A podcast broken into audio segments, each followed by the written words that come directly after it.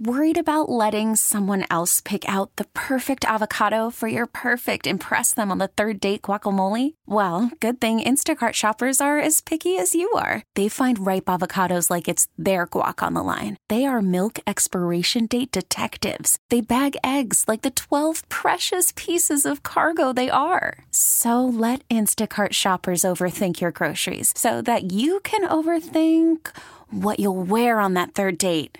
Download the Instacart app to get free delivery on your first three orders while supplies last. Minimum $10 per order, additional term supply. We get it. Attention spans just aren't what they used to be heads in social media and eyes on Netflix. But what do people do with their ears? Well, for one, they're listening to audio. Americans spend 4.4 hours with audio every day. Oh, and you want the proof? Well, you just sat through this ad that's now approaching 30 seconds. What could you say to a potential customer in 30 seconds? Let Odyssey put together a media plan tailor made for your unique marketing needs. Advertise with Odyssey. Visit ads.odyssey.com. You're listening to the Northtown Automotive Extra Point Show with Zach and Josh. Brought to you by Northtown Automotive. Whatever you're looking for, you'll find it at Northtown. Shop online at northtownauto.com.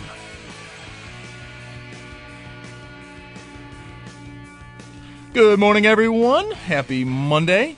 Zach Jones, Josh Schmidt, filling in here on the Northtown Automotive Extra Point Show. And is brought to you by Northtown Automotive. Whatever you're looking for, you'll find it at Northtown. Shop online at northtownauto.com. It is, of course, Combine Week. We'll talk a lot about that as the week goes on. Testing begins on Thursday. Players arriving for the most part today and tomorrow as they get official measurements in. There's someone that's not arriving. Well, oh, we're gonna get to that. I, I, I was thinking about. It, I'm like, I'm like, how much time do I want to spend on a specific player? Essentially, just, I mean, fully skipping the combine. I'm like, mm-hmm. I don't know, I don't know. You know, maybe jump in on it, maybe, maybe not. And as we're like a minute away from the show, and I'm like, I, no, I want to talk about Marvin Harrison Jr. Just like actively, like just not. He doesn't have an agent. So he's doing a lot of what Lamar Jackson did and looked at the combine and went, that's stupid. I hate Indianapolis. I'm not going. Right. And, also, and I love it. And also remember, it's not like he's operating just like solely on his own. His dad played in the NFL. Oh, absolutely. Like, he's not flying solo here, like never had any NFL experience, not having anybody help him out here. Like he's got someone that's like, hey, I did all of these things here's what you should do and here's what you don't really have to do. I think a lot of it though too is especially because is, he's that good. Is him and, and we've talked a lot about this on air. Like a big thing for these guys when they go to the combine. Yes, it's the testing. Yes, it's putting up measurements. But a lot of it is just sitting down in these quick meetings with teams mm. and them getting to know you, you getting to know them, and you put your best foot forward. That's a big part of it. Well, that's the other thing because a lot of teams, well, a lot of players. Mm-hmm can ruin their draft stock if they have a bad interview. Oh, if they're atrocious at interviewing, like, yeah. Or if, well, maybe not ruin their draft stock, but if a, if a team that wants a Marvin Harrison junior mm-hmm. or uh, Malik Nabers has an interview with him and, and they're like, oh, well, that went really poorly. Yeah, it was just What's screaming red flags. Yeah. yeah. right. And I don't think, I mean, you never know with players are, all players mm-hmm. are different. Everyone's different. Like, yep.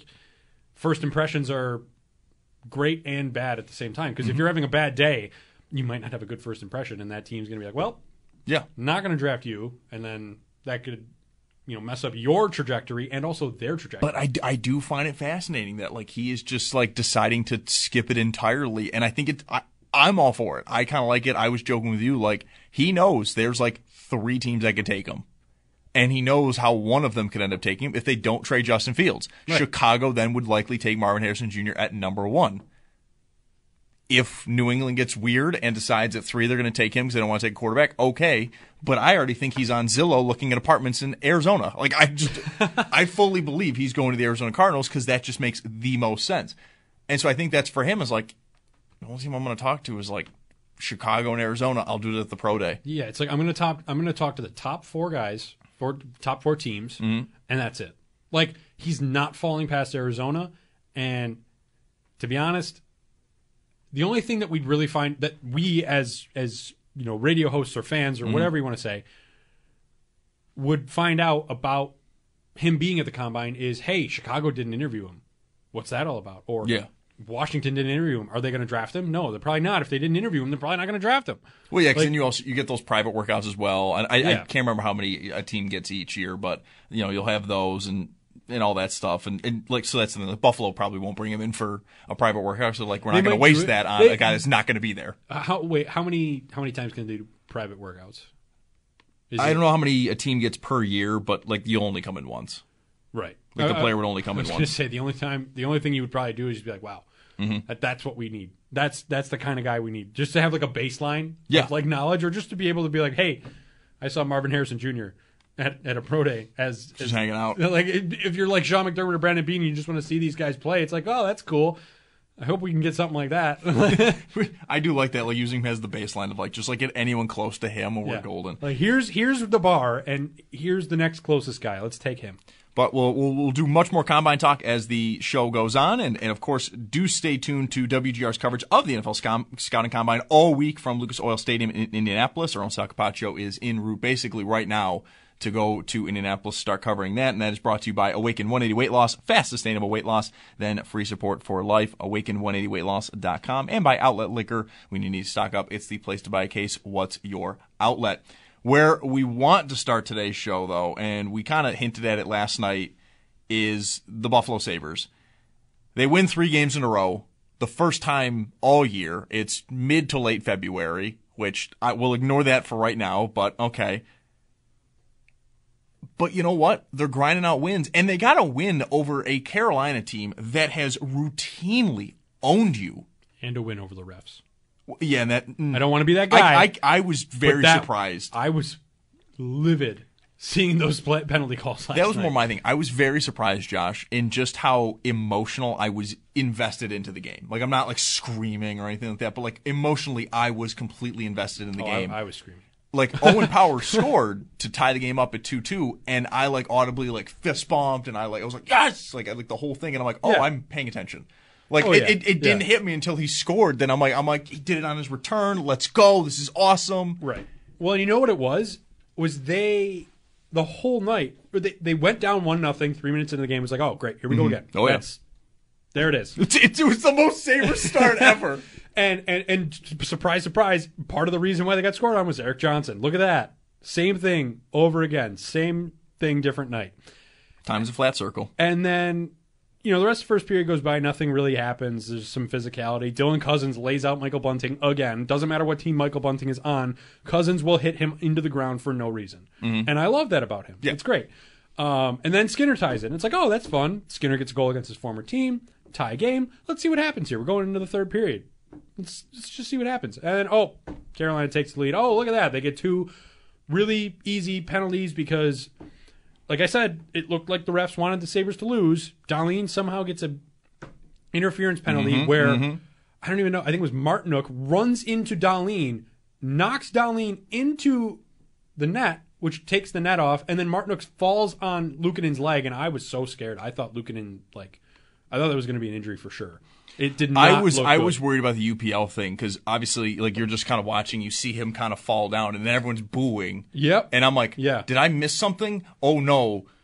Yeah, and then you see the way Luukkonen's leg goes to the Yeah. ice, and it's like, ugh, like he can move his legs, but like it did not look very natural.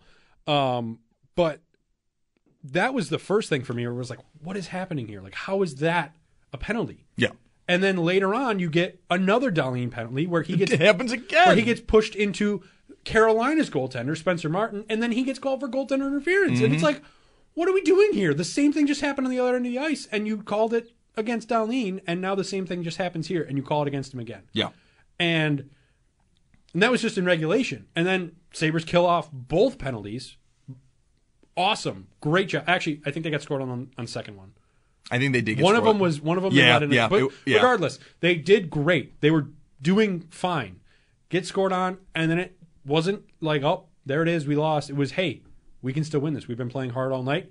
Peyton Krebs, who's looked fantastic with Zach Benson and Casey Mittelstadt. I've really enjoyed Krebs looks that. like a completely different player. Yeah, I've re- like, and, and I think that was where like Owen Power scoring was awesome because like it's on his return. He's had a very up and down year, and that's Mm-hmm. Right. putting it kindly. So for him to get the game Yeah. time goal, awesome.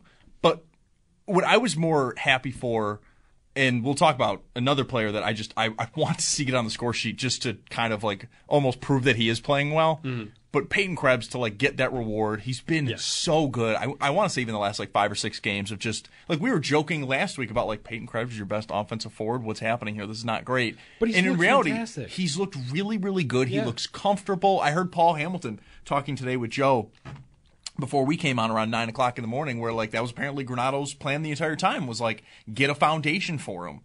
And like they never thought he was, you know, quote unquote. Because I know the Sabres don't have lines, so quote unquote fourth line guy. He was never that. But it is nice to see because that was my fear. Is just that like, what was the point of getting Krebs? Because that's what we were talking about. What was the point of getting him if the whole idea was to put this scrappy, really, it seems a good playmaker, and stick him on the fourth line with Girgensons and Okposo, and basically go, okay, um, I don't, I don't know, go to the Shadow Realm, I guess. I don't know, like that's where you're going. Well, I mean, Joe and Nate were talking about this morning, and it's like he had that scrappy mentality, and he kind of further embraced that when he was put into that situation of playing with like Poso and Girgensons and Joe. It's, so, it's something I loved last year. and Robinson, and and like that's fine. That's good that you kind of adapted to your role. But now that he's back with an offensive line with Mittelstadt and with Benson, it's hey, this kid can actually still play offense. He he wasn't just put on that line because he had no offense. He had offense there all along. He was just with the wrong set of guys in the wrong role. And it's not that it was wrong because like I said, he he adapted to that role and he played well he, he in flourished that, in that role for a, for a good bit Right. of time. Eh, But but what the fun part is is that he showed that he can still be that guy of like, hey, I was a high octane offensive Mm-hmm. prospect, and I can still be that, and I can still show that I have that ability, which is what he's shown the past two weeks here that he's been with Mittelstadt and Benson, and it was like sometimes it was Peterka and Benson too, which I liked even more. And last night, like I said, he showed it on the game time goal. Goes in behind the net, uses his you know physicality to get the puck back off Mm-hmm. a rebound, waits it out, finds power. Power waits it out as well.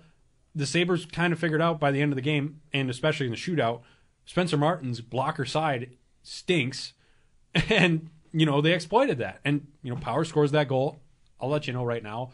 My reaction to that was just I, I wasn't at the game. I was at home, and I was playing some board games with friends, and I jumped up out of my chair mid round of my turn Yeah. in a board game That and just that was- screamed like I was like, "Oh my god, they did it!" That, Like, that was the goal that made me realize I'm like, oh, I'm invested. tonight. Yeah. I didn't realize because like because when when Carolina did score on the power play, to me that just felt like so typical Sabres. Yep. they're playing Carolina well, very even game. I think ultimately uh, UPL and, and their goaltender Martin like they had the same amount of saves the whole thing. it was 32 shots each. Yeah, like it was a, such an even game. Love the way the Sabres were playing, and of course you can't get this to overtime. Well, because but- that's where the teams like you know Tampa and Carolina and the Islanders, like that's why they always seem to just be ahead of you. Mm-hmm. It's because they are just they they are dra- Toronto dragging games to overtime. Right.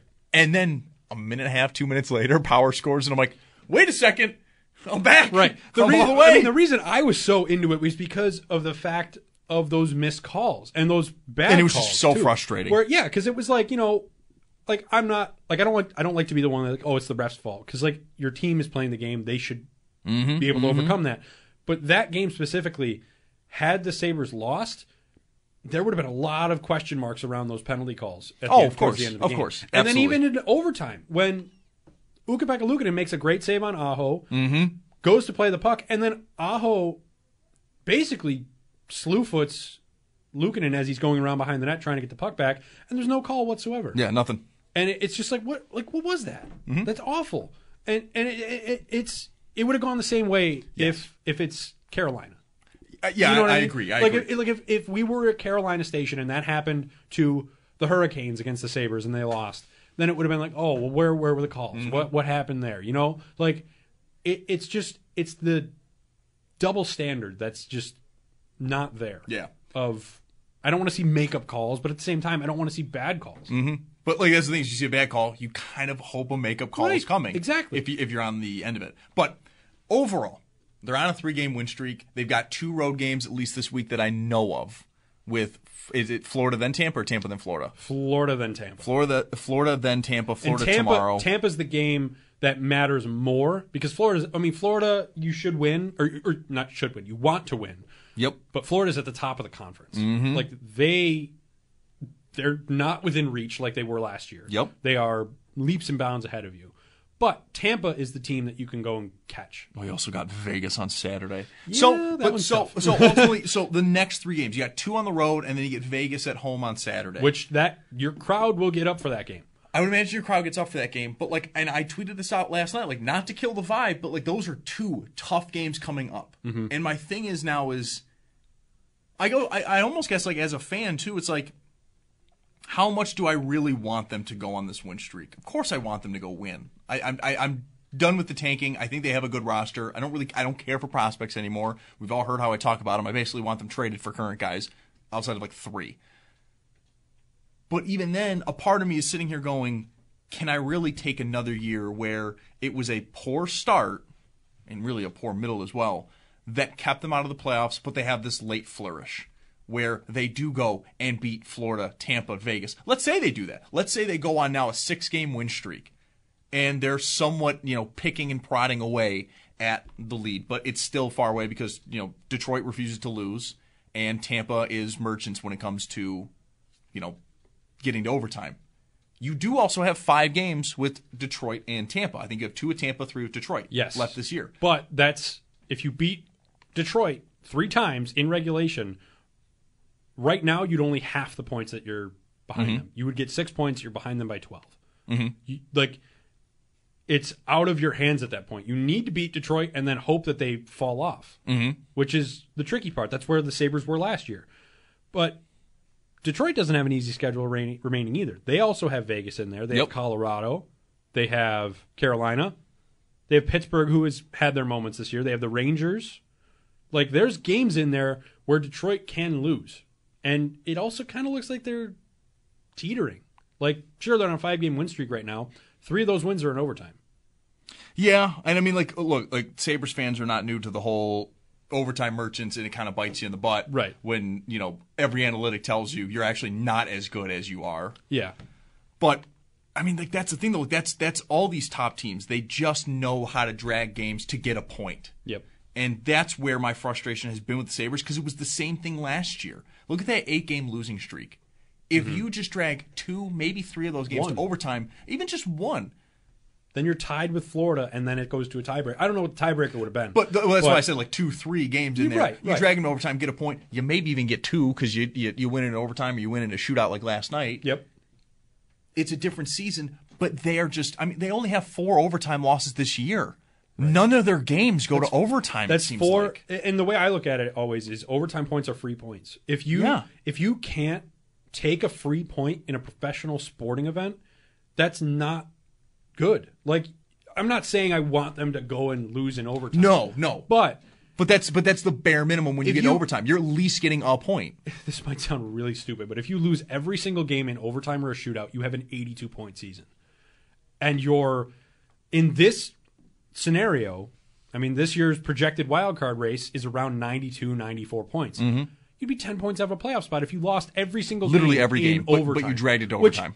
That's also brings up the the argument of why do we get points if we lose in overtime? Mm-hmm. That that that's where I go to with that. But my my main overall point there is is you you should be taking total advantage of that. Yep. That should not be something that it's like, oh well, we lost in overtime. No, that's a good thing sometimes. Like it's not always bad. Mm-hmm. Time now to get connected to our fans. Brought to you by Northtown Kia, Western New York's number one Kia dealer. Shop online at northtownkia.com. Let's go now to Bill on the line. Bill, good morning. How are we doing today? Good morning, guys. Uh, thanks for having me on. About a week ago, I was watching the, Chica- uh, the Boston, Kings, and they were tied in overtime. The Kings tied it up late. They went to overtime. Boston drew a penalty, so now they're three on three in overtime, and there's about a minute left in in the in the penalty, and I'm and they got the face off in the in the end, and I'm thinking, why don't you pull the goalie, go five on three? And I mm-hmm. thought, you know, you're going to get your point anyway. Go for the win. Turns out they ended up losing right at the end of regulation. But the point was, I was talking to a few buddies, and I, I said it. And one of the guys said to me, Well, don't you know that you can't do that? It's risky. And I said, Why? He said, Well, if you pull your goalie in overtime and the other team scores on you, you don't even get one point. you get no points. Did you know that? So wait, like so they're in overtime. Yep. Say Buffalo's coming down. They go, guys, ties don't buy us anything. We have to win in overtime. If you pull the goalie and the and the other team, the other team scores into your empty net, you don't get a point. I- and I found that ridiculous because that's. I mean, it would be very exciting if a team knew going into the game, guys, we get to overtime. We're pulling the goalie. We can't settle for one. We're going for two, or wait for the shootout if you think your odds are mm-hmm. really good to shoot. But it's a rule that I just didn't know, and I, I thought I knew a lot about hockey, but obviously I don't. And I thought, why would they do that? Why would they take some of the fun out of pulling the goalie and mm-hmm. trying to win it outright? We had to have a strategy there. Bill, thanks for the call. No, Bill, Josh, you're- you, you you're- had a, a surprised look on your face. Yeah, Did no, you find something there? Bill, you're absolutely correct, or your friend's correct. If I, I'm not sure how this came up, but hey, I just looked it up. ESPN's got an article up there about you know overtime rules and things like that. The extra point for overtime was introduced, or overtime or shootout was introduced in 1999, six years before the elimination of the tie. There's one exception to the rule. If a team pulls its goalie for an extra attacker in overtime and loses on an empty net goal, they forfeit the extra point that comes from an overtime loss. I never knew that. That is so dumb. I, I That is so. Because I'm with Bill. Why are you taking some of the excitement Right. out of potential in Yeah. overtime? I- I- because but- that's right. If all of a sudden now my opposing team takes a penalty and what now I'm going to be four on three. right. It would be four The absolute strategy should be to pull your goalie to have five skaters Yep. And to just dominate possession in their zone. You've got a two man advantage and you should go for the win. Right. And not be told, hey, if you do that and they do score, now you lose all the points you did actually gain from dragging this to overtime. Now, that you- is absurd and I hate hockey. if you want to get real fun with it, I It wonder. absurd. I wonder what the ramifications, or I wonder what the uh, stipulations are. So let's say, let's say the Sabres are on a power play in overtime, right? Mm-hmm. And they pull Luukkonen, they put out your fastest skater. Let's say it's JJ Peterka. You put him out as your extra attacker, and if you're Don Granato, you tell Peterka, "Hey, as soon as they touch the puck, if if the if we lose possession, you haul butt back to the bench, and if Luukkonen is on the ice." Does it count as your goaltender See, is and, not and, and that's the thing. Like that's where it all of a sudden gets very Right. up in the air because you're right. like, does your all of a goalie have to be in the crease or does he just have to be on the ice? Because if if I'm a smart NHL coach, in overtime, you're shooting on the end where your bench is. Mm-hmm. So you tell your guy, hey, stand at this point right here, right by the bench. If we lose possession, get back on the bench. Our goalie's back out on the ice. Nothing matters. We still get a point if we lose. That's that's where I'd go with That it. is such an absurd rule. Like I- it, it is now eating away at me. Where I'm just like, why I want this to would happen. any commissioner, Gary, I get it. Uh-huh. Why would he do that? You took some of the excitement out of overtime for what feels like absolutely no reason. Yeah, you could add even more excitement. But at the same time, though, I wonder because I'm I'm sitting here trying to think like, does this take away the competitiveness?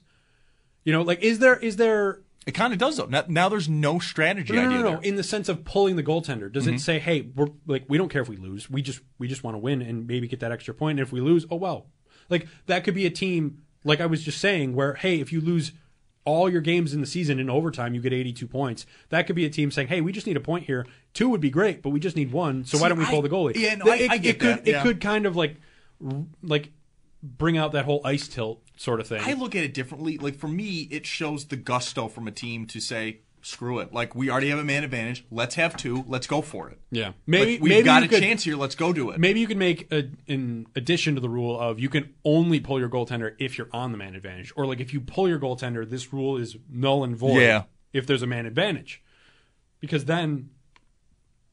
I I mean, just- one I because like because then also think so about much. it. Like, it's not only do you get an advantage, your other the opposing team does too Mm-hmm. on on a power play because then they could just shoot at will. It doesn't matter. There's no icing. yeah. So Yeah. there's two advantages there. You could still have the other team be able to win. I just Well, and that's and that's how I looked at it too. Like even if there's a two man advantage, there's an empty net there. Right. Just play solid defense, get the puck, fire it down, and just hope. right. Well, but that's the thing is like I, I could see it kind of if there's no penalty. Like if there's no power play and you're just like, you know what? There's 20 seconds left in overtime. Let's pull our goaltender on an offensive zone draw and let's try to score. And then, oh, the other team scores on me, and hey, there goes the extra point. That Yeah. I can kind of get. But if it's a power play, both teams have an advantage. So I don't know. That's a crazy rule, though. I, I I hate it. no, but I, I love, deeply hate it. I love that we are learning this because I didn't even know that existed. That's How many coaches in the NHL do you think know that off the top of their head? Less than fifty percent. Less than fifty percent know that definitively off the top of their head. And- and- Every and the other- assistant does. At least one assistant absolutely knows And- that rule. N- no way more than fifty percent of NHL coaches. and then the ones rule. that don't know it are just like, well, why would I pull my goalie in overtime? Like, there's no point. Well, that's the thing. That's the thing. The other fifty percent are sitting there going, "I would literally never do that." Is this? Could you imagine if we ever had a moment like we did in the Super Bowl where Kyle Shanahan goes, "Yeah, we didn't know about the overtime rules, or uh, Mm-hmm. you know, we didn't know about the changes." Imagine it's the Stanley. No, it wouldn't be the Stanley Cup. Imagine it's like the last day of the season, Yeah. and a team needs a point to get in the playoffs, but two would get them to a better seeding or something. Yeah. and they pull the goalie and they lose. Oh, you mean an actual tight playoff race in the NHL? Right. Who- Like, who- uh, the craziness. listen, listen. The West Coast is fun. That's true. That's But that's very like, true. I, I don't know. I, I don't know like who this would be. Like pick pick a coach that's just kind of like smart but not smart. Like right now in the West, there's a tight-ish race, Mm-hmm. but there's nothing that would really affect this. So I, I don't know. I, I'm just looking at the the. Imagine if that happened. I deeply hate it. We got to take a quick timeout here. We'll take your calls after a quick timeout. 803-0550 is the number if you want to join the show here. Talking a lot of Sabres as well, but also the NFL Combine, which kind of officially starts today. Testing starts later on in the week. Our own Sal Capaccio is going to be in Indianapolis covering that all week, so do stay tuned for all kinds of coverage of that. But again, taking your calls, 803-0550. When we come back, you're listening to the Northtown Automotive Extra Point Show right here on WGR. Worried about letting someone else pick out the perfect avocado for your perfect impress them on the third date guacamole? Well, good thing Instacart shoppers are as picky as you are. They find ripe avocados like it's their guac on the line. They are milk expiration date detectives. They bag eggs like the 12 precious pieces of cargo they are. So let Instacart shoppers overthink your groceries so that you can overthink what you'll wear on that third date. Download the Instacart app to get free delivery on your first three orders while supplies last. Minimum $10 per order, additional term supply. Baseball is back, and so is MLB.tv. Watch every out of market regular season game on your favorite streaming devices, anywhere, anytime, all season long. Follow the action live or on demand. Track four games at once with multi view mode and catch up with in game highlights. Plus, original programs, minor league broadcasts, and local pre and post game shows. Go to MLB.tv to start your free trial today. Blackout and other restrictions apply. Major League Baseball trademarks used with permission. Peterka couldn't handle the pass, but Benson will take the puck. His shot off a stick. Here's Krebs behind the goal. Peyton Krebs, he's going to walk out. Peyton Krebs, power scores!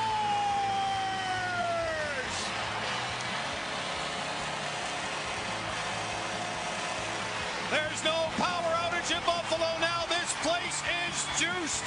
It's 2 2. Dan Dunleavy there on the call as Peyton Krebs set up Owen Power for the game's tying goal. The goal that ultimately got the game into overtime and eventually a shootout where Casey Mittelstadt, the only player to score in the entire shootout, wins it for the Sabres. They win three in a row. They take down the Carolina Hurricanes, a team they infamously really have a tough time playing. Sebastian Aho, one shot the entire game, no points.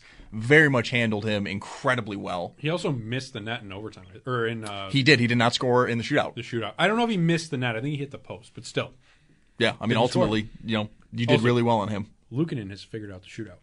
He's been, which is great. he is easily the biggest bright spot. And, and Casey the season. Mittelstadt, shootout king. I, I, that's the thing is when he went up, I'm like, well, Casey's going to score. Right. Like Well, that was it's my exact thought. It's also funny because score. all game, everyone knew. Don't shoot glove side on Spencer Martin. He's good on his glove side. Shoot blocker side. That's where he's bad. That's where we scored two goals. Skinner scores a goal on the rebound off of his blocker. Yep. Power scores on his blocker side. Mittelstadt scores the game winning goal on his blocker side. It's take advantage, pay attention. student of the game right there. Love it. Let's go back to the phones. We've got Danny on the line. Danny, good morning. How we doing? I'm doing good. How you guys? Doing very well. Doing good. Awesome. Happy Monday. Um, so I actually had a little bit more time to form my idea while I was driving. Don't worry, hands free.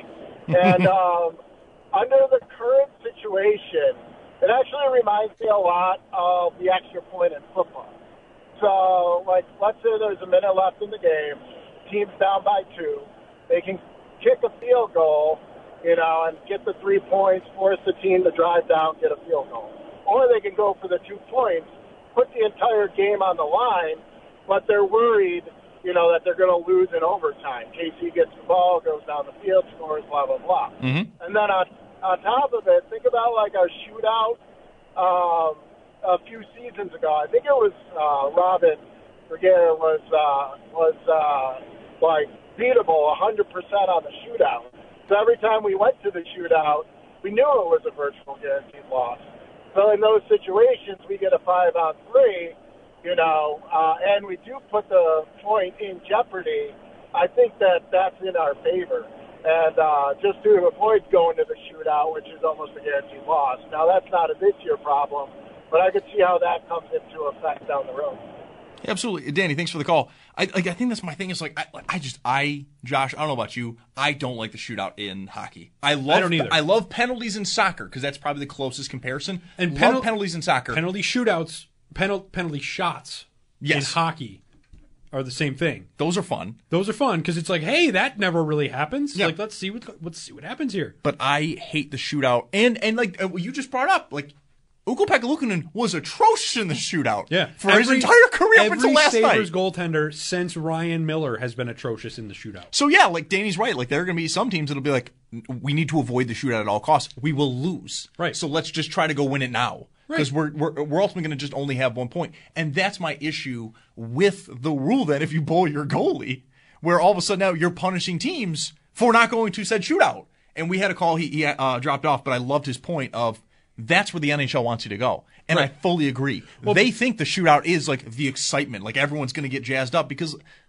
they, they watch Twitter. Like they have people that are, are watching other sports going like, man, did you see during the World Cup? Like everyone was losing their minds during the penalty, penalty shootout. shoot- penalty shootouts in soccer are so much different mm-hmm. because They're you- almost guaranteed an automatic goal. And, uh, not, Not- guaranteed, not but like scoring is easier on penalties. Not even that. Well, I guess it's that because when you do miss, it's this monumental. Oh my God, that never happens. Or this. It's a huge moment. It's or a goalie huge makes moment. a save. Like like think of the last World Cup, France and Argentina. Yep. That I was glued to my television. It, it was I couldn't look away. It was because every kick mattered. I think And I think in- Ev- but I think the- Evan's spot on on that point though. It's like in hockey, the saves are almost expected. The net is so small. The goalie pads Right. are so big. I mean, there was four rounds yesterday. Yeah. We had eight players shoot. One scored. Right. But then you look at earlier in the year, maybe it was this year. If, if not, it was last year. The Sabres played the Capitals. Mm-hmm. Evgeny Kuznetsov does the same exact thing every single time, and no one can stop The him. The slow crawl He skates up to, up to the net. At like Mm-hmm. less than a mile per hour from center ice dot to the right side circle, in, skates up at the goalie, stick handling the whole way really fast, and then all of a sudden just, oh, he's going to shoot blocker side. You know where he's going to go. You know what he's going to do. you know what he does though that Make him make frustrates me that no one else does? What's that? Shoot the puck. Stop Oh, yeah. trying to deke them out of the net. Power did way too much on his attempt last night. I got real nervous when he missed there. I was, like just nervous. shoot the puck. yeah. it, it, it, it kills me where I'm like, it's a skills competition. And that's why I think a lot of these players get themselves just absolutely lost in the sauce of like, I'm going to just deke him and he's going to go flying to the left. The only people And that, it's like, no, just sh- do what Casey did. the only people that are allowed to do that are Pavel Datsyuk and Ales Kotalik. Because those two were kings at it. Yeah, fine. That's fine. Pavel Datsyuk was the just he he invented a move that got named after him where he put, takes the puck to one side and then one hand tucks it and he was so good at it. Ales Kotalik basically did the same thing but it mm-hmm. looked cooler. Yep. Nah, actually no, it didn't. It didn't look cooler. Datsyuk did it really good. Kotalik though, I just he was. I knew when the Sabres went to a shootout when I was a kid that if Kotalik was playing, the Sabres are going to win the shootout, no problem, because he was just the man. Gotta love the confidence. with but but and he, and he wasn't really great anywhere else, and that's the thing too. Like shootout goals in the NHL should count as goals. They don't. Like if like Mittelstadt's goal. the game, night- the game kind of just ends like three two, and you're like, ignore how that third goal happened. Essentially, Right, Like yeah, it will end up in no stat sheet outside of your your shootout stats. Right, exactly. Mittelstadt's goal does not count to his final goal total. Every other league in the world, it counts. Which Yeah. is just, Yeah, I don't know, it's a little frustrating to me. a little frustrating. Uh, we were also looking for your calls, 803-0550, to talk more on the Sabres. Of course, they did win last night. They're on a three-game win streak. We're pretty close here to March, and that means we're very close to the NHL trade deadline, to March 8th. Meaningful games in March. No. Hey, you never know. They've got a big road trip here coming up in Florida with Florida tomorrow and then Tampa Bay on Thursday. And then they come home and they play Vegas on Saturday. A big run here. Want to hear your thoughts. What do you want to see from the Sabres the rest of the way here? Do, I, I'm okay to hear people say they want to see them lose the rest of the way so the coaches get fired. I just want to know what people's thoughts are. You're a what now? Uh, if if that's if that's what people want to happen, fine. I just I want to know where Sabres fans' heads are at Okay, with the three game Okay, I win see what you're streak. I thought you were like- no, oh, going for it, no. I was like, wait a minute. but for me, it's like like I realized it last night when Owen Power's goal went in. I was back in. Am I fully back into? I think this team's going to make the playoffs. Absolutely not. But emotionally, I was there, and for a long two month run, I was pretty apathetic to the franchise. So like, it kind of shows. Uh, maybe I'm you know easily tempted back into into sports, which looking at my career choices kind of makes sense. I get it, but I kind of know where people are at, or, or at least how they're feeling with this season as a whole, even if they go on this long run. Because I think that's a thing for me as well. Of like, if you do go on this big win streak and miss the playoffs by two points. Last year I was excited. I was jazzed up at the, at the like now like let's get to next season. They were right there. If they missed by the same amount after such a poor start, after such a poor middle, I don't know if I'm happy at all. I think I'm just mad at that point. Let's go back to the phones. We've got Elliot here on the line. Elliot, how are we doing this morning? Hey, how you doing, man? I'm doing great. Doing well. Doing well. So I just wanted to talk about my frustration with the team, and it starts kind of with how the coaches, not Donnie, because I want to make it clear. I think Donnie Granato is a great hockey mind. I feel like the assistant coaches and ownership is more so the issue. I don't understand why at the end of last season how we were performing against teams like Florida who went on to the Stanley Cup. I remember games I think it was 3-2 where we looked almost as good of a team as they did at that point in the season and they were perform- playing amazing hockey to where we start off the year and the first 40 games are just a complete mess and we're shifting lines and we're playing players all over the place. I feel like the the ownership and the coaches don't hold these players to like an adult standard. They're they're still thinking they're kids or something. I don't know. And I just feel like Kevin Adams needs to identify this team's identity more and go and get players that fit it more. People talk about a guy like Zemgus Girgensons and say they want him off the team, they want him gone. We need three more Zemgus Girgensons so when we're in the playoffs, we can grind it out and get past the first round. With this team and how weak it is, even if we make it to the playoffs this year, we're going to get grinded out along the boards come playoff hockey, and we're not going to be able to do anything. I get, yeah, Elliot, thanks for the call, man. I can I can kind of agree with that point too. Watching the playoffs last year after the Sabres missed, I know a lot of people. I mean, we we you've talked about it. We're like, you know, what would they have done if they went up against Boston? Number one, they were an injured team, so I didn't think much, anyways. But watching even the year prior, when you know Tage had, had ascended, they were young teams, so like there was still some hope there. I was just staring at the screen. Maybe it was it was the Carolina series, maybe Carolina and Boston from two years prior. I think it was. So this is the 21 playoffs? 21 22, yeah. And I'm just watching it and I'm like, oh, we get run out of the building. Oh, like, Yeah. like, and I just like, the, the speed of the game and just how many chances were coming and just, and, and yeah, like how physical teams were. And, and I don't love when games are called differently because it's the playoffs compared to the regular season. I, I hate that. I want them called the exact same because it makes no sense to me. But then even last year, I kind of had the same thought watching Boston and Florida. And I'm just like, I, I, I don't want to say tougher, but it just felt like Florida could take more punishment and dish it out and keep playing their game. Like that's Right. how it Yep. fits to me. Florida is a high flying, fast scoring team.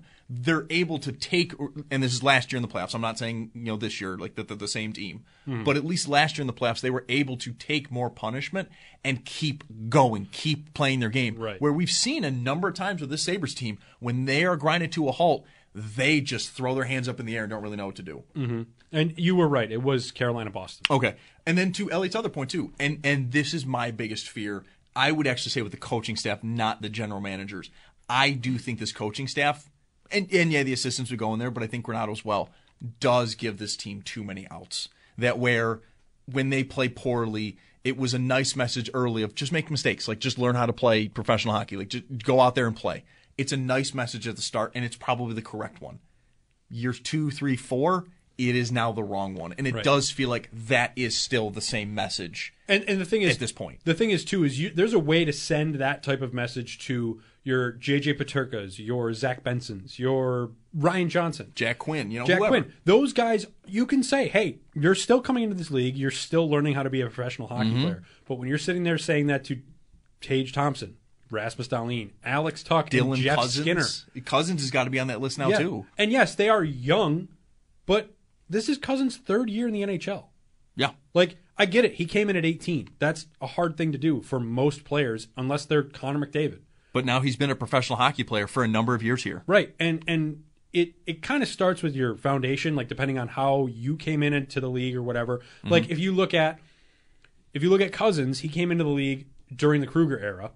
Same with Thompson, kind of, but Thompson was up and down through Rochester, so that was a Mhm. little different. Mhm. But you look at when these guys came in, and then you look at Benson coming in here, and it's the start of the, the middle start, whatever, of the Granato era. So it's two different platforms, two different foundations, two different teams, and two different styles of coaching. Yes. With Krueger, it was.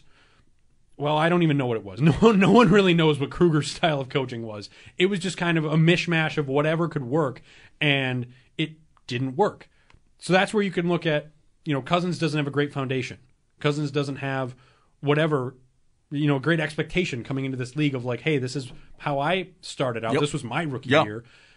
But then it's okay, the past is the past.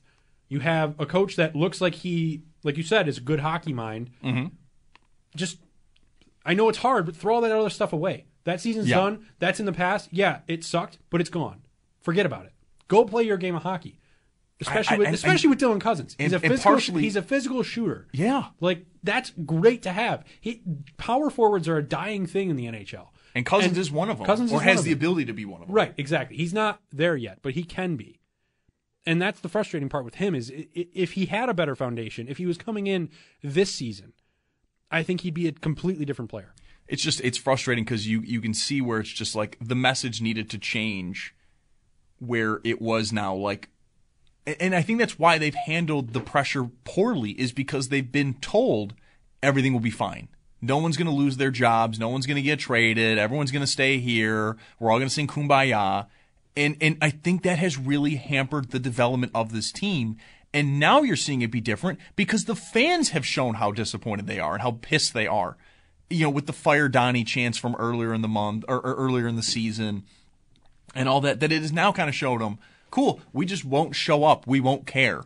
So great that you'll all be here and have seven year contracts or whatever. We just won't be here. And you guys will all not be making the playoffs regularly. And it's just going to be a disappointing team. Like, good for you. Round of applause for everybody. I just, I, I worry now that this three game win streak is too late, too little too late. And even if they go on, let's, let's say they beat Florida and Tampa and it's five game win streak going into Saturday at home against Las Vegas. It'll still feel like you went on a run too late. Your season started so poorly because of mismanagement, because of a coach who decided you're going to lean in defensively and kill your offensive game to the point now where Tage Thompson looks healthy. He looks back and he can't score. You know, Dylan Cozens is snake bitten again. And it's it's it's just it's so so frustrating. Got to take a quick time out here. Still looking for your calls 803-0550 if you want to join the show. We do have a bit of an update on the Marvin Harrison Jr. situation in Indianapolis. We'll touch on that when we come back after a quick timeout. You're listening to the Northtown Automotive Extra Point Show. Zach Jones, Josh Schmidt filling in here today, and you're listening to WGR.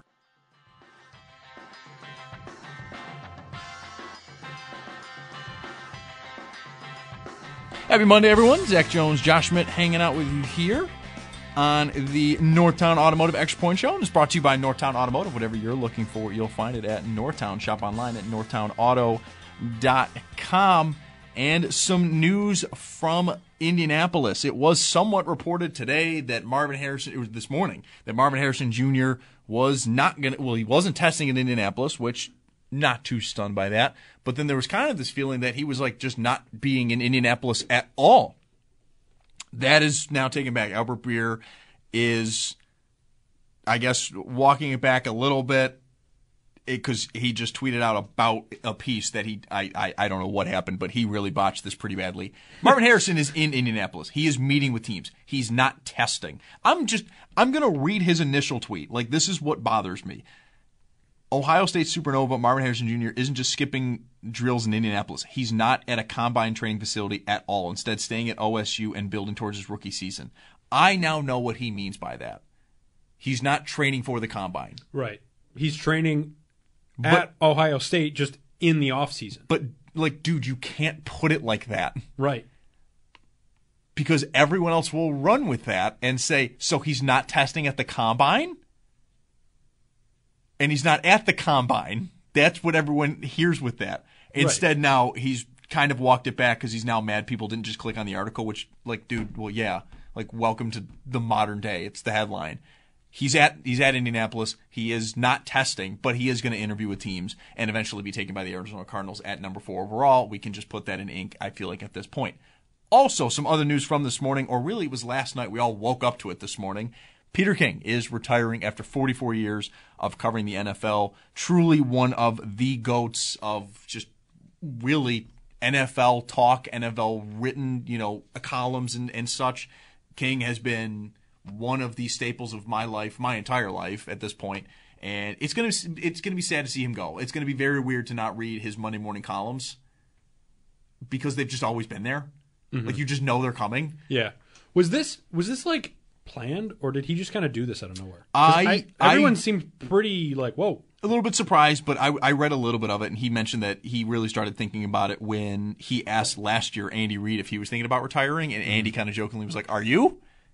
And Peter was like, "I didn't, you know, say anything, but like in my head, I was like, yeah, I kind of have thought about it." and so, you know, good for him. Forty-four years, absolutely phenomenal run. And he will be dearly missed. But man, in this offseason for in terms of football, we have lost some of like the main characters for a lot of years for a lot of us. Bill Belichick will not be coaching in the NFL this year, whether you like him or hate him. He's been a staple. Nick Saban, kind of the same thing, staple in college football, and unlike Bill Belichick, was still incredibly dominant in the sport. Pete Carroll gone as well. He's been somebody that, I, if you watch college or NFL football, and if you watch both, Carroll's been a huge part of that. And then, of course, Peter King, and I'm probably missing someone else as well. We are going to take a quick time out here, looking for your calls as well. 803-0550. You want to talk Combine? You want to talk the Sabres, who are now on a three-game win streak for the first time all year.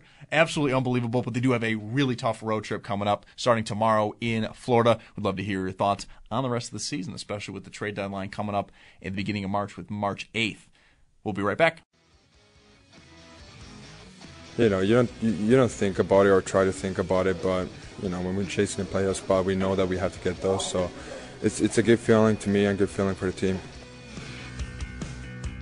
Ukko-Pekka Luukkonen, Sabres goaltender, after yesterday's game, and he continues to be a major shining light for this Sabres team. He's well over 900 save percentage, well under three goals against, and it's it's just it's been a lot of fun to see his progression. And now, it kind of yesterday felt like the culmination where he, I mean, he was lights out in the sh- in the shootout, lights out, oh, four yeah. for four in terms of saves. Absolutely great for him. Zach Jones, Josh Schmidt hanging out here for the next hour. You're listening to the Northtown Automotive Extra Point Show and is brought to you by Northtown Automotive. Whatever you're looking for, you'll find it at Northtown. Shop online at northtownauto.com. Josh, you had a fun tweet that you were seeing during the break that you want to bring up here. Yeah. And it's going to give me no blind hope, but I think it oh, might give you a little bit of hope. It's given me blind hope. You remember how I said my optimism was kind of shifting all towards Bills drafting a wide receiver? 100%, Well, yep. it's feeling more and more like the Bills are going to draft a wide receiver. I just, putting it into existence. It's going to happen. Okay. It's going to happen. So my optimism is shifting back to the Sabres a little bit because they're on a three game winning streak, and this tweet kind of reignited the fire. So Joe put out his one of his polls earlier about you know how aggressive do you want the Sabres to get if they you know make a push for the playoffs here with the the points and everything like that, and, and the trade deadline only being uh, like a week and a half away. Mhm. Jonathan tweeted in the last time the Sabres made the playoffs in 2010 2011, they didn't get a three game win streak until February. They got, hard, they got hot in March and April. How many points back were we then? I can't find out how many points back they were at this point that season, but I wanted to fact check this. Everything about what he said is true. The Sabres in 2010 2011 played bad in the first month. They had mm-hmm. two separate five game losing streaks, one of which was six games into the season. They won their first game and then they lost the next five. Okay. And then they won another one and then they lost the next one. And won and, and lost and won and lost. It was just like this season. Fun. In February, on February 12th, Okay. hang on, where'd it go? Yeah. Gotta make no, sure. February 10th, they Okay. got their third win in a row over the Florida Panthers, a 3 2 win in overtime. Okay. A little bit of a parallel there. That kind of got me excited a little Mm-hmm. bit. Mm-hmm. And like I said, I couldn't find how many points back they were at that point. But then for the rest of the season, it was kind of the same, but they would get three wins here, two wins there. Okay. A lo- only a loss here, a loss there. And they ended the season on a four game winning streak. They made the playoffs comfortably, too. They made it with 96 points. The Rangers were the last team at 93. Okay. And this was before they do the divisions now, where it's the top three from each division and then the next two best teams. So this Mhm. was a little different back then, but it really wouldn't have mattered because the next best Atlantic team was 85, and the next best Metro team, like I said, was 93. They got the last spot. That was the Rangers. So that, obviously, this is the year the Sabres lose to the Flyers in the first round. The Flyers that year had 106 points in second place in the in the conference, which is crazy. Yeah. Wow. But looking at this and then looking at the team they had as well, you had Thomas Vanek as your leading point scorer with 73 points, Drew Stafford next up with 52, and then Jason Pominville as well with 52. Okay. It's kind of similar to looking at the Sabres this year and looking at the point totals they're kind of projected to finish and things like that with, you know, Casey Mittelstadt leading the way as your leading point mm-hmm. scorer. Your top scorers aren't really scoring. I mean, sure, Vanek at that time was kind of your top scorer since Briere and Drury left, and he was scoring, but you didn't really have anybody else. In this sense, you don't really have Tage Thompson scoring, and you still don't really have anybody else. I think that's the thing is like, I, and that's where my big fear is coming is like, and, and I, I listened to our own Paul Hamilton today with with uh, Joe in the nine o'clock hour, and that, that was kind of my. That, I was waiting for Paul to say because like this this is how I Mhm. was thinking. I was just like, no one's scoring. There's not like a guy taking over. There's and Paul said he goes, they're still not really scoring. They're they're grinding out goals. They're Right. getting dirty goals. I mean, like they had a power play goal last night, which is like a shooting star at this point. But like, I was frustrated in the beginning of the game, Josh. Tage Thompson, it was not a it was not a breakaway, but like he, he's coming up the right side of the ice. It was the first period. Gets a cross ice pass, he's taking it, and the defender's on his left side, and he's just coming up, and it just the shot just had no gusto to it. It was low. It didn't really have any kind of threat, and it's just like it feels like that's how Tage Thompson's season is gone. It's like even though Mhm. you're seeing the handles are back, he's becoming more of a threat again. It just doesn't seem like that power's there. It just doesn't seem like last year. It felt like if he had any sort of open patch of ice when he was shooting, hell on earth was rising for that goaltender. like Right. they were in a rough spot. When he when Tage got that puck in overtime, That- that was I- another thing, I was like, man, that's a goal. Like he's, there's no he's way that's right in front of the net. There's really no defender immediately around him. He's able to make a move or two, and it's just a. It's a dud. It's a dud. Yeah. You know the same with Alex Tuch. I think also in the first period, he's coming up the same side. It's another cross ice pass, and he just loses the puck entirely, doing almost nothing. It looks like. Yeah. And like that's where like Paul brought up a lot last week, and, and I totally agree. It's just like you need those guys to show up. You need your big dogs to become those guys to will this team to game to, to wins, especially when you're getting such goal, a good goaltending. Right. You've got to be able to do that, and that's where just like I'm, I'm thrilled with last night's win. I'm thrilled that they finally have put together three good games in a row, and they've won them. Mhm. But like that's where I'm just like, can they go on this run here? Because it's not like UPL's got like a, a, a save percentage of like 940, and he's like under two goals against, and it's like, no, no, guys, like you have to try to lose. Like it, like he's willing you to games. He's playing incredible. Yep. But it's not that good where it's like truly disturbing stuff. And they're just not they're not scoring still. They're still having a tough time with that. And like that's where if they do do anything at the trade deadline, like I know it's it's a full rumor. I don't think it's anything at all. But the Brady Tkachuk thing, he's from Ottawa. I, I don't really think that that's going to be a trade at all Interdivision trades, especially eh, because like of that. Exactly. Yeah. But that would at least get me excited. The idea of like maybe shake up the top line and go, no, we're going to get a guy who's got 25 goals this year. His numbers overall are down, but he's got 25 goals. You throw him right up there. He's not his brother, but he's still a big forward. He's still fast. He still gets it done. He, I think he'd work beautifully with uh, Thompson and Tuch.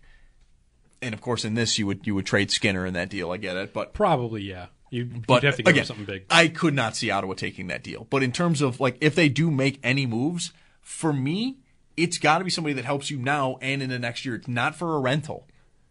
But like, it, and again, like that's just where, I, like for me with the Sabres, as much as like this is going to be fun, if it's still just them grinding out goals and do and, and just and scraping wins, that'll be fun because you you got that little like you know.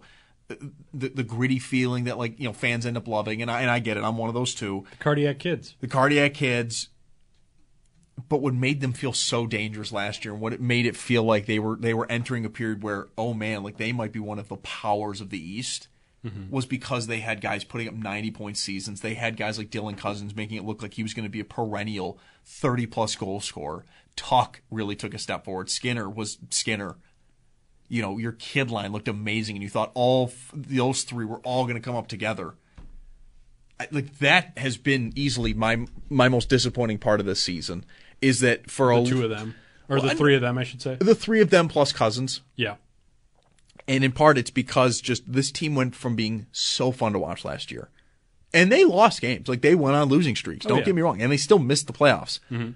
but it just it gave me a level of hope we have not seen in a long time and it gave me hope not just for last year but going into years forward that just they had figured it out i talked a lot about it last year about just how much i had appreciated kevin adams actually seemingly caring about drafting and realizing that like that is how you for the most part build your teams and then you trade a few pieces to get clear cut guys now but you look at the team and it's just I don't know what happened. I don't know what discussions were going on about them needing to change everything, but the fact that it took around 50 games in for them to become what they did or, or what they were is frustrating beyond belief.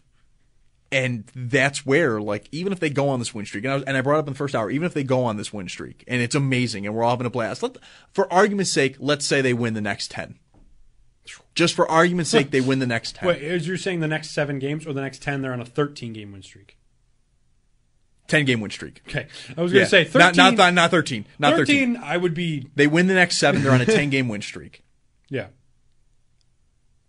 Aren't we all just more frustrated that they, they waited till the end of the season essentially to do this? Right. Aren't we all kind of sitting here going, where was this in the first few months of the season when you guys were healthy outside of like Jack Quinn? When you had the entire fan base backing you. I mean, that's where I get incredibly frustrated. Is I sit there, you remember when the season began, the Bills were what? Six and five, six and six? Somewhere And that there, yeah. season was looking like it was going to be lost real fast. Yep. And you looked at the Sabres and went, and honestly went, at least we got the Sabres. Right. I remember tweeting that a few Mhm. times after the Bills lost. Because we were it was- honestly sitting there and going, Yeah. oh, oh, hey, I'm excited for you guys. Let's let's see what happens. Yeah, and then the Sabres come out and they lose five to four to one, five to one on opening night. Yep. To in a very bad, frustrating They're loss. they're October. They are four and five. They are three and three at home. Yeah. They start the season off a five-one loss to the Rangers. They then lose three to two to the Islanders. They get a win over Tampa Bay. Then they fun. lose. Then they lose to Calgary, and that begins what ultimately is a season of just lose one, win one, lose one, win one, lose Right. one, and it's just and But- it kept going. But like I said before, that 2011, 2010, 2011 Yeah. season was the exact same way, but it wasn't like you had the expectations. I mean, I, I, I shouldn't say that because I don't remember that if there were expectations like there were this year, but I don't think there were because la- last year Mm-hmm. was so much different than you have had in the past 10 years. Whereas back in 2010, 2011, you look at the 10 years before that, and it was, well, hey, we were competing for Stanley Cups for a while, and now we're like, okay, minor rebuild time, let's let's figure it out. So it's it's it's a different landscape. But in the same way, it's not Mhm. because you were going through a transitional period. This year's kind of a transitional period of all right, your young guys are getting older, and you're bringing in some of your more predominant prospects Mhm. to mold in with the guys that were your prospects. Yeah. And it's it's kind of this like coming of age team where it's hey, you're you're an NHL veteran now. Go out there and play like it and, and, it's, and figure that's what we it out. talking about in the first hour of like, why are you still treating them all like this is their second game in the NHL? Right, exactly. Like and it's okay to threaten a guy's job in professional sports, and and I'm not saying outright threaten, but like No. make him feel like, man, I got a performer. I'm not going to be in Buffalo when this team gets good. Ukko-Pekka Luukkonen, he is the perfect case study for this. We'll never know what those conversations were. No, But in my but- head, the fact that they just kind of anointed Levi in the offseason as Mhm. like gonna be the guy, we're gonna play him till his legs fall off the whole thing. It I don't care if it comes out years later that that's not what happened. It is my head canon now. UPL ran with that and Yep. is now looking like the Sabres are going to have a dominant 1-2 at goaltender because Levi now that he's playing in Rochester and learning professional hockey Looks fantastic. looks unbelievable in Yeah, Rochester. right. Looks unbelievable. He's keeping them in games. Rochester has had their issues this year. Levi is keeping them in games single handedly. Yeah. And that's fantastic. That's what he should have been doing all year. And I know I was very excited for Levi. I thought he could make it at the NHL level. He played great in the seven games they needed to needed to have him play last year. And I, like a lot of people, were very excited. Like it was an exciting time. You had a, the best goaltender since Ryan Miller. And Arguably, I mean, arguably, oh yeah, there, sure. There's been moments from other guys, but it, it looked like you had, hey, this young kid's going to go on a run, and we're going to go in the playoffs, and we're going to do something here. And then it- you built on that in the offseason of like, well, we don't really need a goalie because we have Devin Levi, and we'll figure the rest out later. Luukkonen, yeah, you might be a waiver claim. You might be sent down to Rochester. And then all of a sudden, you come into this season, Levi doesn't look great, and Luukkonen pops in out of nowhere when you're like, well, I guess we have to go to him. And it's like, yeah, no problem. I got it. Let's go. for, let's go for it. And that's Yeah. that's the thing that's that's like I said. If you look at Luukkonen, you can look at him as the perfect case study of, hey, play for your job, and you'll earn it. Exactly. Play for your job and you'll earn it. And, and like, I also wonder if we all were jumping on the Levi bandwagon. Yes, those seven games are great. Mhm. And yes, we were all excited at the prospect. But we were also all kind of told, pretty much from the word go of the offseason, Levi's the guy. Yeah. They're not going to add a goaltender. They're not going to trade for one. I mean, I it became a running joke that whenever Paul Hamilton came out with the afternoon guys, that it was just like, they're not adding a goaltender. They're not going to do it. Right. And like, so that's like, did we all kind of just get to a point? Yes, we're excited, but did we all kind of just accept it was going to happen? Mm-hmm. And like, that's where some of the hype was. It's just like, it's gonna be Levi. Like, it better work. And we got to a point that like, I don't think many of us really ever thought that UPL was to have this kind of season. Right. And yet, here we are. Uh, do you want to get connected to our fans here real quick? That's brought to you by Northtown Kia, Western New York's number one Kia dealer. Shop online at northtownkia.com. Todd tweets in, and he's talking here on the offense. That's what I can't figure out. How is Thompson and to a lesser extent Tuch not scoring? I was so frustrated last night with Thompson not scoring. Still the funniest game I've watched, still the funnest game I've watched all year. I do agree on that. I had a blast watching that game. It Oh, was yeah. a, it was a great overall game. Yeah, they've won nine to four. That was a it was a ball. Loved that.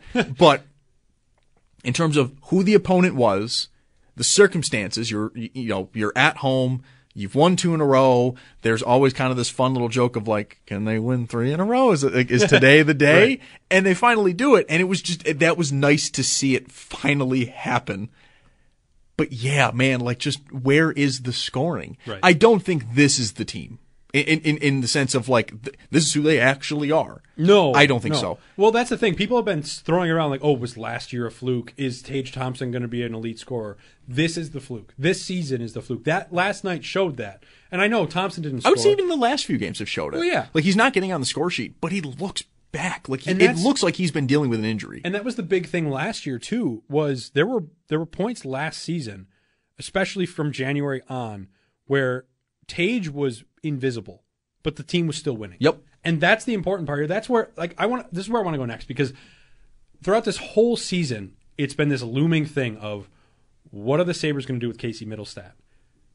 And if anyone says anything but sign him, unless it's a screamer of a deal for a trade, it, it, it's the wrong answer. You have to sign Casey Mittelstadt because he has developed the way you wanted him to develop. He's Mhm. developed into what you want, It just took him a little longer because you tried to rush him at first, and that's not the fault of this GM and this coach. Yeah, it was not It this. it was not this core. Right. It was the Phil Housley era and Botterill. I think so. Botterill, I think yeah. that was when it was. Yeah. Botterill Murray like kind of switched off somewhere in there. I there were too many of them. I can't keep them all straight anymore. Um, but but that's where I'm at with Casey Mittelstadt because had you not rushed him, had he played in the AHL for the right amount of time and whatever, and like let's say two years ago was his first year in the NHL, or last year was his first. No, it wouldn't have been last year. Two years ago. Two three years ago. Yeah. Two years ago was his first year in the NHL, or first real year in the NHL, first full season. If this is what you're getting out of him right now, after what would be three years in the NHL, this is exactly what you're asking for. Yep. This is what you're looking for. This is great. But because he's been here since he's 18, it looks like he's almost like a failed prospect. And it's Well, like, oh, okay, yeah, he's been here since eight- he's it's 18, all right, he's is this- 24 now. Is this just a good year and he's going to go back? He's going to regress to the mean next year? Mhm. I don't think so because he looks completely different. Again, playing for your job to a lesser extent, but it's still the same idea of Luukkonen, where Mittelstadt comes in and he's this golden boy of oh my god, he's going to be great, and then he's nothing. And then you bring in Tage Thompson, and he's fantastic. And oh look, Dylan Cozens is pretty good too. Oh yeah, Casey Mittelstadt, yeah, he's just he's just kind of there. And then all of a sudden, he's your guy. He's Yeah. leading your team in points, And he has been and here's, basically he's all one of your year. bright spots. He's got 44 points in 58 games, 13 goals, 31 assists. I know the contract might be kind of expensive, and you don't want to give another guy a seven-year, seven million dollar deal. What's the thing? But- I'm I'm not giving Casey Mittelstadt that. But you also can't give him the Reinhart treatment of, hey, we're going No. to sign you to a three-year, five million dollar deal, and then we're going to price ourselves out of you in your first year of UFA Mm-hmm. because Mittelstadt's an RFA this year, and he's an RFA next year if you sign him to a one-year Yeah. deal. So if anything, sign him to a one-year contract. This is probably not something he wants, but if you're the organization, Mhm. sign him to a one-year deal as a prove me prove it contract, Mhm. and see what happens next year. If he continues it, give him the big payout or Yeah. big-ish payout because you can't keep giving everybody seven million dollar Yeah, deals. I think that's my thing. Though, is like I, I've kind of come to this. Casey Mittelstadt's going to be on this roster. I think he is going to sign. has to be. I think he's going to sign a long term deal. Unless you get a great trade, like yes, you said. but so speaking on the trades, then like even for this year and next year, you do need help on the blue line. You need help defensively. You've got to get rid of some of these prospects, man. Like I'm going to be hammering that point until we pass the deadline, and then I'm likely going to be hammering the point that they didn't do anything, and I'm upset because there's just where where is the room? Right. And even then, with some of these guys you have now, I still feel like we maybe should talk about trading some of the guys they have now. Like Skinner, I love Skinner. I would look all offseason for anyone that wants to take on the, the rest of that contract. That contract's getting tougher and tougher as you're getting closer to Tuch needs an extension. Yep. Quinn and Peterka need the idea of not having Quinn deals. on that top line next year because of Jeff Skinner's there, and I lo- and I love Skinner, and like, that's where I don't want this to come off as bad. But the idea of not having him on that top line with how good he has been Mm-hmm. when he is on the ice, and his injuries are not like, oh man, he's he's picking up injuries. This is bad. They're fluky. He takes a big hit and his leg bends weird. Yep. We don't know how the Achilles happened, but he clearly came back from that just fine. And really, the big thing here as well, we know this injury doesn't have to do with the Achilles Yeah. or his or his ACL. So that's phenomenal. So, but like the idea then of holding him back because we have to keep this same core exactly there. Quinn looks like a guy that might be an 85 point guy. If he plays an entire 82 game season or 78, 82, because I think I think Thompson's topped out at 78 most of his career. Both- he looks like a guy seasons. who is going to yeah. He but he looks like a guy who's going to be just like one of your your, your future guys. Yeah. that just you lean on heavily. Peterka kind of looks like the same thing. But if because you've kept Skinner here, who's not going to be here anymore when you are even great, let alone good at this point, that's frustrating. When you have prospects like Matthew Savoie, where you're sitting there going, where does he fit? Yeah. And and that, that's just where I've, I've got to see something from this group for me to even get excited for next year because this offseason and now leading into this year look and i said it yesterday i got excited i was pumped when power scored but i i am on a knife's edge with this team it feels like every day like i'm excited today but you can already hear to my voice Just that the just like- cautiousness. yeah Ca- yeah, caution. And I'm I'm kind of with you on I'm getting there on Skinner, but I'm more so like yes, maybe maybe look around for trades, maybe why not. but I would more so find out where else he works in your lineup. Use this year and even the beginning of next season, find out where he works. See if he works with Mittelstadt. See Mhm. if he works with Mittelstadt and Peterka. Mhm. Benson and Peterka. Benson and Krebs. Some something like that. Because Krebs has looked great when you put him with Benson, Peterka, and Mittelstadt. I mean, people that can actually play Yeah, offense. Exactly. and, and now I don't want to see, you know, the, the Ralph Krueger treatment of, oh, well, Skinner's going to go down the lineup because he needs to learn how to be a team player or Yeah. something like that. But I want to see where else Quinn can work. And if Quinn coming back away from Cozens and Peterka is still detrimental to them. Because that's the thing. When Quinn came back and was put with Peterka and Cozens, Cozens looked like Dylan Cozens. Yeah, absolutely. And Peterka kept going. And that's the other thing that's exciting about this end of the season here, where you can kind of get close. Quinn can come back and play in the last month or so of this yep. season, which is that's you'll- and you'll still be able to see him and, and how he's looking. Which I mean, again, up to this point, and like I'm gonna remember this now until he plays another game. 17 games played, 12 points. I mean, like he came in and just w- a light in the dark kind of deal. I think he had two points in his first two games. He and he looked Like- good right away. Yeah. Like you brought up, like he immediately made Cozens look like Dylan Cozens again. And uh, look, that's where there's also this frustration of man, like maybe they never go on this scoring issue because Quinn's there, you know, day one. He doesn't hurt his it doesn't hurt his Achilles. He's there day one, and the second line keeps going, and we're fine. Maybe I don't know, but just I think this, it's just I'm so frustrated with this team uh, because I, want them to do well. I liked this group so much last year, and it did just feel like they kind of I don't want to say ruined it, but really just hurt any kind of fanfare people were feeling with this team. Do got to take a quick time out here. We'll look for your calls 803-0550 if you want to join in on the conversation. Zach Jones, Josh Schmidt hanging out with you here on the Northtown Automotive Extra Point Show. And we'll be right back after a quick time out. This is WGR. Thought he was great. You know, he played 20 plus minutes, scored a goal, but he, he was really good all the way through. And, you know, you, you sometimes when a guy's out, you know, you don't see him and, and you miss him. And, and I can tell you on the bench, you know, there were lots of moments today where like, oh, is it nice to have him in the lineup. Sabres head coach Don Granato there on Owen Power, who missed the last few weeks due to an injury, and then first game back scores the game tying goal. Great feed from Krebs, who's been also very, very good the last few games and really is finally getting rewarded for.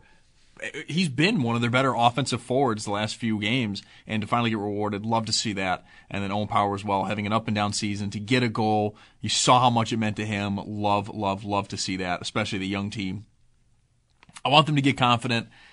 I just, man, I am having a weird relationship with them because a part of me is just like, I want them to get good. I want them to go on a win streak. I want them to do that this year. You're scared to be hurt again. No, not even scared to be hurt again. I just, I, I want this team to make moves. I want there to, because I think the guys who were threatened a little bit with their jobs, Casey Mittelstadt and Ukko-Pekka Luukkonen to name two, did well when pushed when they were put into a corner of either figure it out or you're gone, they did really well.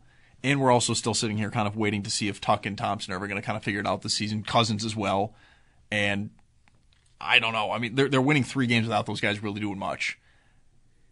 And like that'll be a thing too. Is like if they keep going, we'll see what happens. We'll see. We'll see what happens do want to remind you to tune in all this week as WGR covers the NFL Scouting Combine from Lucas Oil Stadium in Indianapolis. And that is brought to you by Awaken 180 Weight Loss, fast sustainable weight loss, and then free support for life, awaken180weightloss.com. And by Outlet Liquor. When you need to stock up, it's the place to buy a case. What's your outlet? Been very Sabres heavy today. We took a few calls. Love to hear from the fans as always.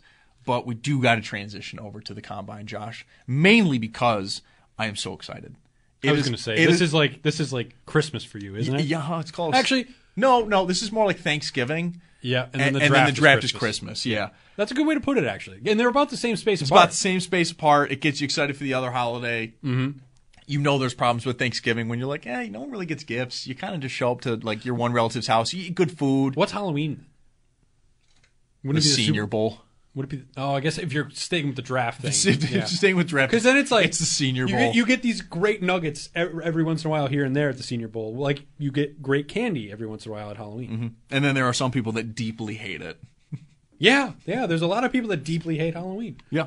Look at that. I'm Look one at of us. them. I don't like Halloween at all. What? But so on the combine, and I, I've said it a lot of the last few weeks of just like it's a lot of nothing, but the little things we get, I love. I'm here for the 40 times. I'm here to watch the athletic freaks that no one knew about, who's likely going to be a third, fourth round pick, makes plays, and you're just sitting there going, okay, who are you? This was interesting. Like I, I'm all for that stuff. What I truly like about it, and even love, is and I've and I've brought this up a lot. The rumor season that begins. You know, the fact that at the combine or slow or quickly following the combine, Justin Fields could be traded from the Bears. Hmm. And then to me, that's when, you know, the NFL offseason really begins. When we kind of know what's going to be going on in the draft, everyone's kind of got their game faces on, and we're heading into free agency, that's when it feels like it really starts for me. And of course, free agency comes before the draft, but with free agency, it's a lot of just quick fire, you know, everything's done in a day, and then there's just, and then there's like the slow, you know, afterthoughts that kind of get finished out. The one two year deals, maybe there's a three year deal. You know, sometimes there's a bigger one in the after the first two days, but usually it's all done fairly quick. And don't get me wrong, the salary cap news from Friday was big. The Bills went from being about $55 million over the cap to around $41, $42 million. And they have yet to make a roster move that would kind of put them under, which I'm like waiting with bated breath for the Bills to do anything in terms of like cap relief, and they haven't done it yet. And I just feel like it's all going to be announced in like one day. So yeah, sunglasses Beane is just going to do it at like three thirty in the morning on a Tuesday, and we're all going to wake up like, huh? And I won't be annoyed. It's just No, like I'm sitting here and I'm like, I, would kind of like to have an idea of what they're going to do or or what money they're going to have come free agency. Right. Because it does look like now with that cap relief that came. I don't want to say came due, but just with the thirty million dollar increase to the cap, all of a sudden the idea of like bringing back Daquan Jones and AJ Epenesa felt realistic. And maybe even Leonard Floyd. Maybe even Leonard Floyd if you can get him on another one year deal. It just it felt realistic depending on what they do. Right. You know, ultimately what it probably happens, and I'd be just as fine with this, they don't have to kick the can down as much. They don't have to change as many contracts Yeah. as they maybe thought they were going to have to. But like New Orleans already is fine. And they live in cap hell every day. Yeah. They just sit in the lava all day. And that's that's them. But like they got right to it. Done. And I'm just looking at the Bills and I'm like, all right, guys, can and and it's and it's nothing and it's not a wrong way to do it. There's not a right way to do it. For me, I'm just I'm just jittery. Like I'm like, can you I want to know where where we stand Right. come free agency. Could part of it with the Bills too be? Are they worried or not worried? Are they kind of wondering what the rest of the league is going to do here? Like, are they are they almost like waiting it out just a little bit? Just like, do they have it all in place and they're just going to do it all on one day, like you said, because they don't want to kind of show their hand. Like, what if what they're going to do in terms of restructuring shows their hand of like, oh, they're clearing cap space to go get this guy or that guy. And I guess you could say that any year, Mhm. but I wonder if like, there's just something different about this year where they don't really want to show that quite yet. I don't know. I mean, the only thing I've thought about is like is how radically different the wide receiver market looks in free agency. Mhm. So like if you're the Bills, you're now looking at Kansas City going, okay, they're probably going to draft somebody. Right, as well as they should be thinking the same thing about themselves. Yeah, because ultimately, like Tee Higgins got franchised. Now he could get traded. I very Right. much expect that to happen. And then Mike Evans, who was who, who seemed like the big fish that was potentially going to hit the open market. Now a lot of reports from this weekend have it where he's actually going to be staying in Tampa, and they're really going to try to build around him and Baker for the next you know two or three years here because Baker's also looking to get a big deal as well. Yeah. I'm fine with it. I, you know, you're in a bad NFC South. Win now while you can. I get it. Um, I totally understand it. So you think a lot of this is going to come out this week, and Yeah. what? So with with with the combine, in your opinion, Mhm. as like you know the draft guy here and everything, because I know you're very into it and everything like that. Mhm. What what should people not focus on in terms of like what the players do, what the prospects do? Like, because I know you said you're very into the forty times and things like that. I mean, yeah, of course. What is there to? I mean- mean, kind of stay away from like, eh, oh, that guy didn't do very good there. It's like, well, I mean, like there's always the DK Metcalf compare or, or, Right. or example where like Yeah. know, he was a physical freak and then he does the three cone drill and uh, everyone overreacts to it, even Mhm. though it's like, well, yeah, Metcalf's a guy that's he's bigger than you. He's going to run in a damn near straight line, and Right. like that's how he's going to dominate, and he has. He's been fine his entire career. You know, a lot of it too. I don't really care how fast guys run at quarterbacks in terms of their forty time.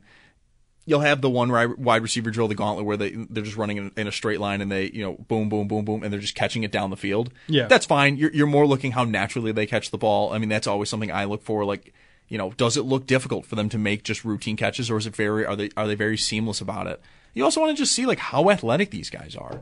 You know, when they're doing the broad jump and stuff like that, like how different do they look compared to everyone? Because that'll be something where like this guy may be from a small school, but is popping off Right. and is clearly a specimen. You're clearly going to be getting something special in these later rounds. Because I mean, like that's the thing for me too. Is like here I'm going to be watching. Yeah, I'm, I'm going to care what Brian Thomas Jr. and Troy Franklin and especially Adonai Mitchell run in the 40 time. Adonai, it's just because I'm a Texas fan and his name's being brought up a lot in the first round. But for me, it's like as a Bills fan, I want speed. And if he runs in the four fives, I don't want to say he's out for me because if he's there, I'd take him. But it's just like it doesn't add. I think what the Bills desperately need on offense enough where if he runs in like the low four fours, uh, add his name to now, now it's a big three of guys that I want them to get late in the first round. Yeah.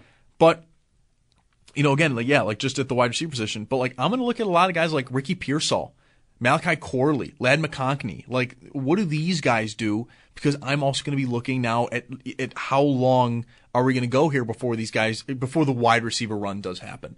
And if Ladd McConkey goes out there and runs in the low four fours, if Ricky Pearsall's a four three guy, if Malachi Corley's a low four four guy, that early second round might be violent in terms of just wide receiver after wide receiver after wide receiver after wide receiver. Well, that's where I wonder and too. that's and that's where for me it'll be like, okay, the Bills may have to go round one, just for the Yeah. sheer fact that by sixty, you know, eighteen receivers could be taken. Yeah, and I also wonder too, like how much will guys like Pearsall and Corley rise up in that second Mm-hmm. round? Because because it kind of depends on how many get taken in the first round and who all is left over. Because it's also it's interesting to see like like who do you think is the biggest riser at, at the combine? potentially well, biggest riser. And that's and that's the thing too. I mean, the DK Metcalf Right. example again, Yeah. because the moment after the combine, I think he went as high as like the fourth overall pick for some mock drafts, Mhm. where it was just like, no, no, he's like the greatest specimen we've ever seen at the wide receiver position, and, and all that stuff. Yeah. but like that's yeah, that's the thing too. Is like you have the risers at the Senior Bowl, Malachi Corley, Ricky Pearsall, Ladd McConkey, were those guys. Right. It could be the same thing at the combine where it they hit again, where it's just like yeah, they're they're you know they're strong, they're fast, they look natural, they're interviewing well. That, but that's also a thing that I pay attention to at the combine. Is just what are we hearing out of Indianapolis? Mm-hmm. The big example of that last year was Anthony Richardson. And, Yeah, I and, remember that. That was- like, he was Yeah. the big guy, and then the other one, Darnell Washington, the Mhm. tight end out, the other tight end out of Georgia. Now we're seeing Brock Bowers come out this year. But those two were kind of like the main characters of last year's combine. Richardson comes in and puts together one of the best workouts you've ever seen. He's got the Josh Allen type arm. He's got his size. He's faster. He's raw. But you love what you're seeing from him. Like you love the idea of what Anthony Richardson can be. And then Darnell Washington is just the most physically freaky tight end you've ever seen. And it makes you wonder like how high is he going to go? I mean, I was somebody that last year I thought Darnell Washington would have been a first round pick sheerly for his athletic talent. He didn't do anything this year.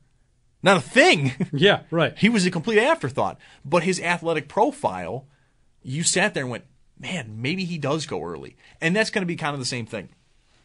This is where you'll start to find out how NFL teams actually feel about guys, because right now we really don't know. We Mhm. honestly don't know. Many of these teams already have their boards set. They can usually kind of figure out how fast these guys are, how strong they are, what have you, before we get to Indianapolis. But let's say Troy Franklin, perfect example, goes out there and runs like a 4 3 1. And I mean, just burns the 40 Yeah. yard dash. And then all of a sudden you see it's like, no, no, he's he's getting taken in the early teens. Like we're having four wide receivers lead the board early. That also probably tells you what NFL franchises were already thinking, which is no, no, Franklin's speed and size is just too too much for teams to not go for. Brian Thomas, let's say he runs in the high four threes, and all of a sudden it's like, oh, okay, now he's different, and it's the same thing. Now he's being taken in the teens in these mock drafts by guys like Daniel Jeremiah that are talking to NFL scouts and GMs and getting a little bit more reading on what's going on. Then we can really, it for me, really figure out where this draft is going to go. I am somebody, I think only four, maybe five receivers are being taken in the first round. It's just too deep of a class. But if all of a sudden we leave the combine and the report is no, no, it's too talented at the top for these guys to not, for teams to not jump at these guys, it's the reevaluation period, and that's what I love the most about the draft is just how radically it can change week to week, month to month, just based off the Senior Bowl or the Combine, or then eventually the Pro Days. And then you hear about these private inter- private workouts they had, and well, this team loves. I mean, a few years ago, Pittsburgh, it was like known they were taking Najee Harris in like the twenties because you just heard so much about how much they loved him, and it, that was just running wave that we've talked a lot about. You know, Zach Wilson to the Jets a number of years ago at the number two overall pick. That's what I love so so much is just how much the draft analysis changes because you get a few rumors here or there. You get a few nuggets here and there. You really see how fast somebody actually is. And then it just all changes. And then you have to kind of you, you have to reshuffle the deck because you have you have a new image and you have to kind of run with that. Absolutely love it. Do got to take a quick time out here when we come back. Quick final segment before we get you off to Sabres Live as Marty and Duffer will of course break down the Sabres 3 to 2 overtime win over the Carolina Hurricanes. And also, Josh, it's another big week for another thing. Another sport is starting up this weekend. We'll talk a little bit more about that after a quick timeout. You're listening to the Northtown Automotive Extra Point Show right here on WGR.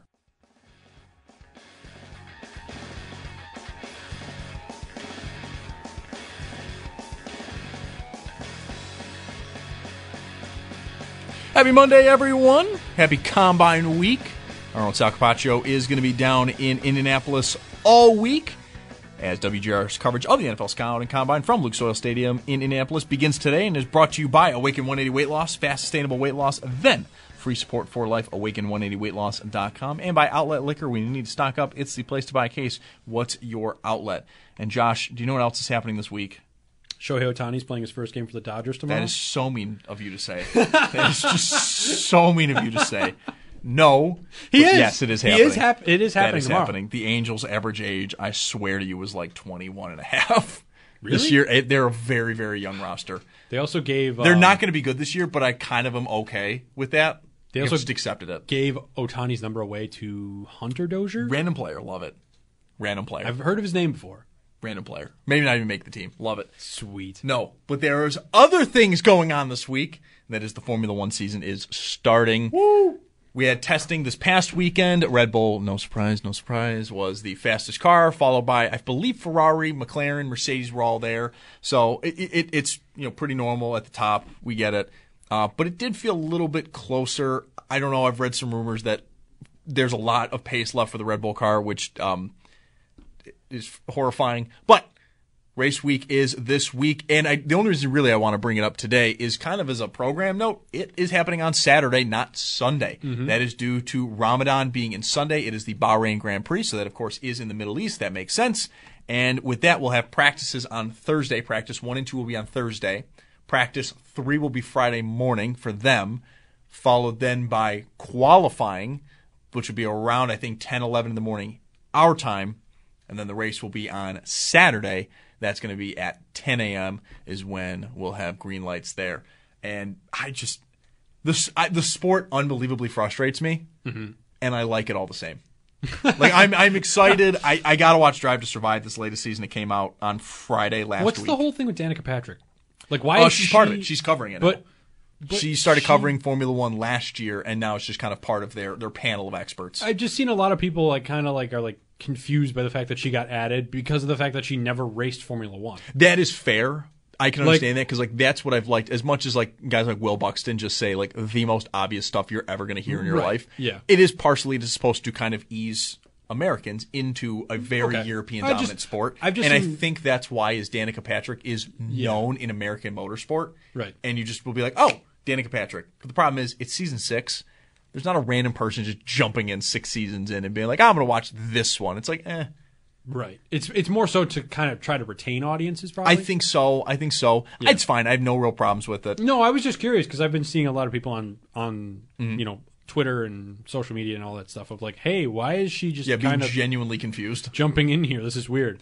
Uh, and then I also do want to hit a college basketball story here real quick. Duke's Kyle Filipowski uh, suffered a knee injury following a court storming. Serious knee injury? Uh, I don't think so, or at least all I know is it's a knee injury. Hmm. I don't think there's any been, anything been released any further. I mean, it was on Saturday, so you know there is Right. still time there. But Wake Forest wins the game. Their fans storm the court. They beat the number one team in the na- or the, excuse me, the number eight team in the nation. They likely secured them spot in the NCAA tournament. So it was a huge win for Wake Forest. I don't love court stormings because you know this will be an issue. And I mainly don't love it because fans are idiots. Yeah. And I hate saying it like that. There's no other way I can say it other than fans are dumb. Because you saw in the video fans just in a dead sprint, not caring for anyone else at all. They just want to get to the middle of the court. And it happened a few months ago with Caitlin Clark of Iowa, where Not even. just- it was a couple weeks ago. a couple weeks ago where she is just, just bulldozed over by a fan because they're not paying attention because they don't care and it's because it's the opposing team so they really don't care and it was the same with Filipowski. I know there was a there's a camera up top that he looked like he was trying to chirp a fan. He's clearly trying to walk to get out of there. Yeah. But what frustrates me is guys, fans were on the court before the game officially ended. There was actively no time for Filipowski to get off the court in time, unless you're saying with 10 seconds left and they're down, I think five or six at that point, leave now. And that's Right. ridiculous. Yes, like that's- I, I'm not. I'm not doing that. I do know the SEC as a conference, I think, is banned um, court stormings. Doesn't matter. Schools pay a fine. They don't care. And I love the imagery. I get it. But man, is it frustrating. That's going to do it for us. Coming up next, Sabres Live as they break down the Sabres 3 to 2 win over Carolina. That's going to do it for us. Thanks for listening, everyone. Have a great rest of your day. You're listening to WGR. We get it. Attention spans just aren't what they used to be heads in social media and eyes on Netflix. But what do people do with their ears? Well, for one, they're listening to audio. Americans spend 4.4 hours with audio every day. Oh, and you want the proof? Well, you just sat through this ad that's now approaching 30 seconds. What could you say to a potential customer in 30 seconds? Let Audacy put together a media plan tailor made for your unique marketing needs. Advertise with Audacy. Visit ads.audacy.com.